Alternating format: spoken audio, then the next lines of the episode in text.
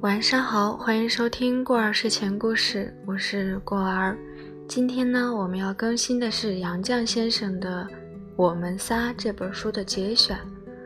我们今天节选的呢是第三大章的第十小节，希望你们会喜欢。那么同时，如果大家想看图文版的消息的话，可以去关注过儿的微信公众号“过儿睡前故事”。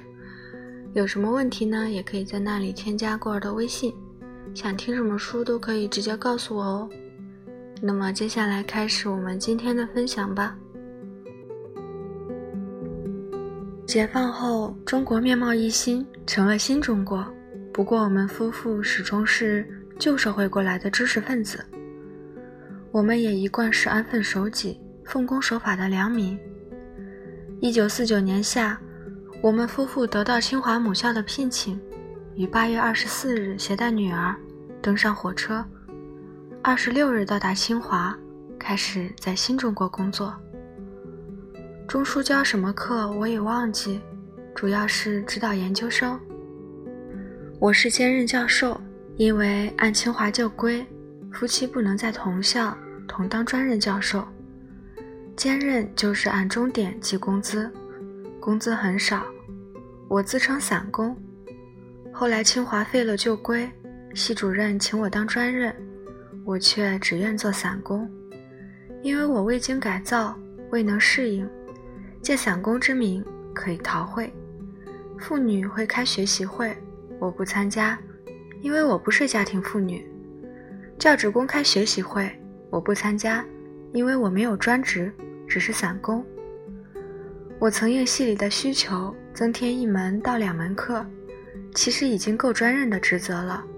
但是我为了逃避开会，坚持做散工，直到三反运动。圆圆已有学名钱媛，她在爷爷发现读书种子之前，只是个无足轻重的女孩子。我们造反，不要她排行取名，只把她的小名化为学名。他离上海时十二周岁，刚上完初中一年级。他跟父母上火车，一手抱个洋娃娃，一手提个小小的手提袋，里面都是他自己裁剪缝制的洋娃娃衣服。洋娃娃肚子里有几两黄金，他小心抱着。他看似小孩子，已很懂事。到清华后，他打算在清华附中上学。可是学校一定要他从一年级读起。我看到初中学生开会多，午后总开会。阿元好不容易刚养好病，午后的休息还很重要。我因此就让他休学，功课由我自己教。阿元就帮爸爸做些零星事，如登记学生分数之类。他常会发现些爸爸没看到的细事，例如。某某男女学生是朋友，因为两人的课卷都用与众不同的紫墨水。那两人果然是一对朋友，后来结婚了。他很认真地做爸爸的助手。钟书到清华工作一年后，调任毛选翻译委员会的工作，住在城里，周末回校，仍监管研究生。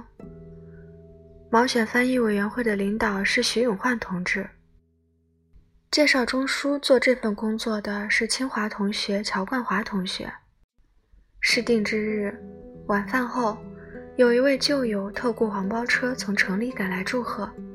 客去后，钟书惶恐地对我说：“他以为我要做南书房行走了。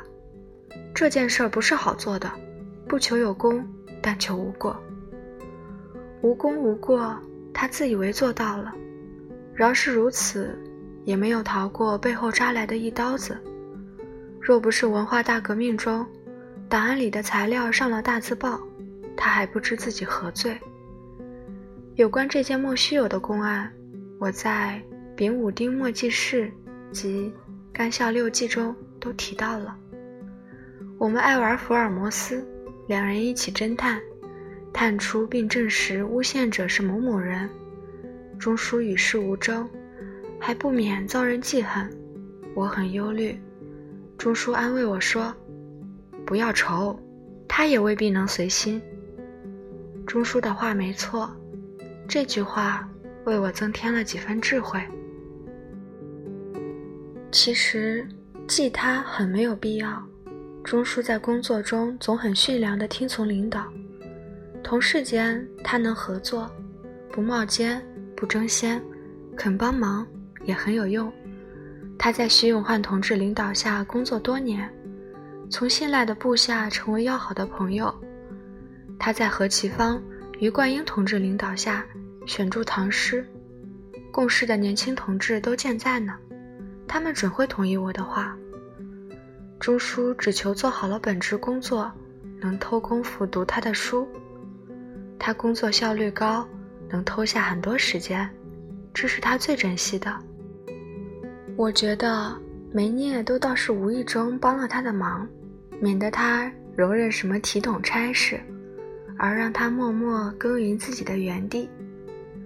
钟叔住进城去，不嘱咐我照管阿元，却嘱咐阿元好好照管妈妈。阿元很负责地答应了。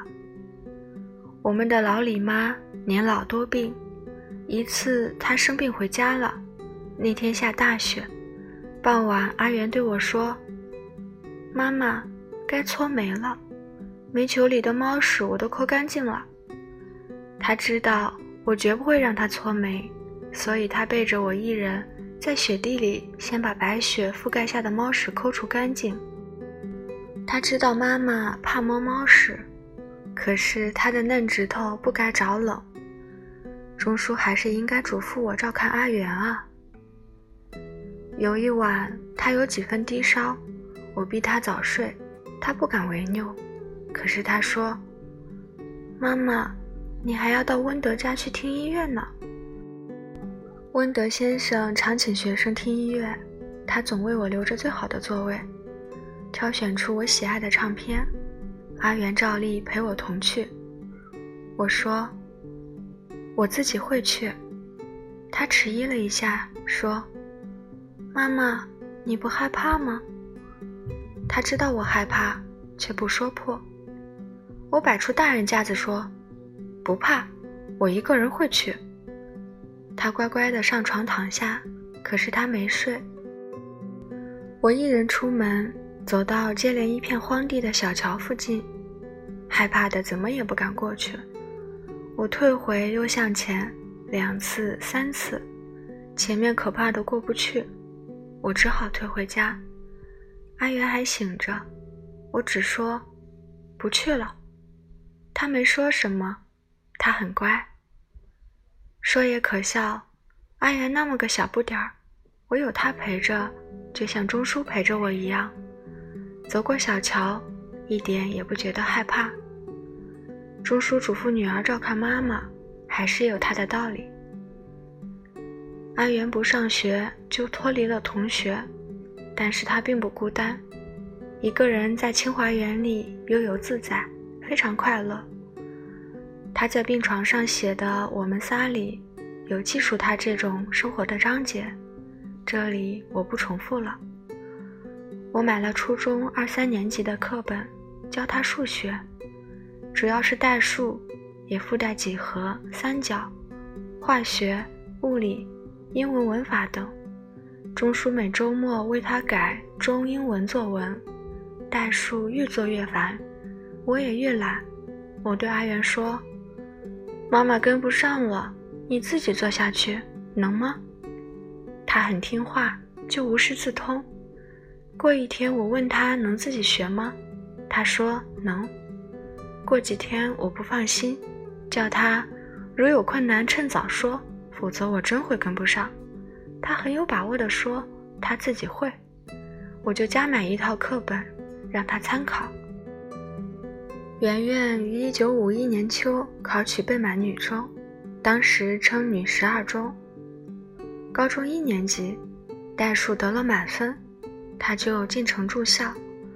她在学校里交了许多朋友，周末都到我们家来玩。我们夫妇只有一个宝贝女儿，女儿的朋友也成了我们的小友。后来阿元得了不治之症，住进医院。他的中学朋友从远近各地相约同到医院看望。我想不到十几岁小姑娘间的友情能保留得这么久远。他们至今还是我的朋友。阿元住校，家里剩下我一人，只在周末家人团聚。这年冬，三反运动开始，有人提出杨先生怎不参加系里的会？我说是怕不够资格。此后我有会必到，认认真真的参加了三反，或脱裤子割尾巴，或洗澡运动。钟叔在城里也参加了运动，也洗了个澡，但毛选翻译委员会只是个极小的单位。第一年原有一班人，一年后只留下中书和助手七八人。运动需人多势众才有威力，寥寥几人不成气候。清华大学的运动是声势浩大的，学生要钱先生回校洗中盆澡。我就进城带他请了两星期假，让他回校好好学习一番，现洗澡。钟叔就像前缘一样乖，他回校和我一起参加各式的会，认真学习。他洗了一个中盆澡，我洗了一个小盆澡，都一次通过。接下来是忠诚老实运动，我带他一并交代了一切该交代的问题。我很忠诚老实，不管成不成问题，能记起的趁早都一一交代清楚。于是，有一天中书，我和同校老师们排着队，有一位党的代表和我们一一握手说：“党信任你。”我们都洗干净了。经过1952年的院系调整，两人都调任文学研究所外文组的研究员。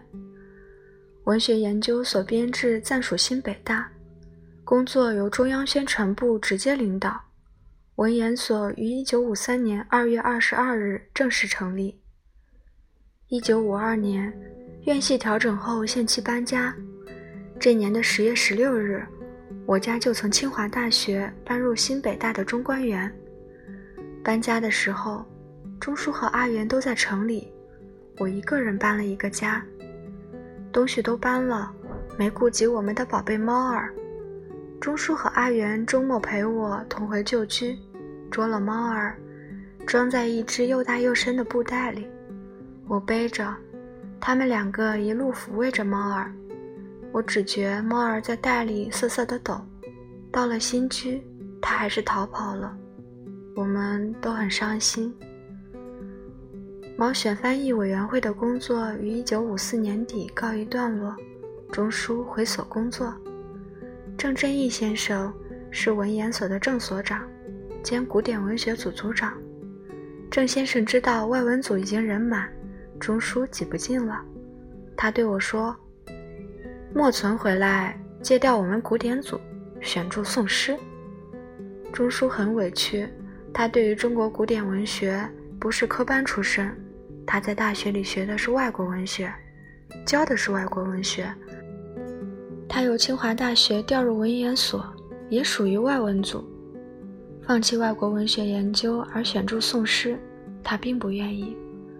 不过他了解郑先生的用意，也赞许他的明智。钟书肯委屈，能忍耐，他就借调在古典文学组里，从此没能回外文组。三反是旧知识分子第一次受到改造运动，对我们是触及灵魂的。我们闭塞顽固，以为江山易改，本性难移，人不能改造。可是我们惊愕地发现，发动起来的群众就像通了电的机器人，都随着按钮统一行动，都不是个人了，人都变了，就连旧社会过来的知识分子。也有不同程度的变，有的是变不透，有的要变又变不过来，也许还有一部分是偷偷不变。我有一个明显的变，我从此不怕鬼了。不过我的变，一点儿不合规矩。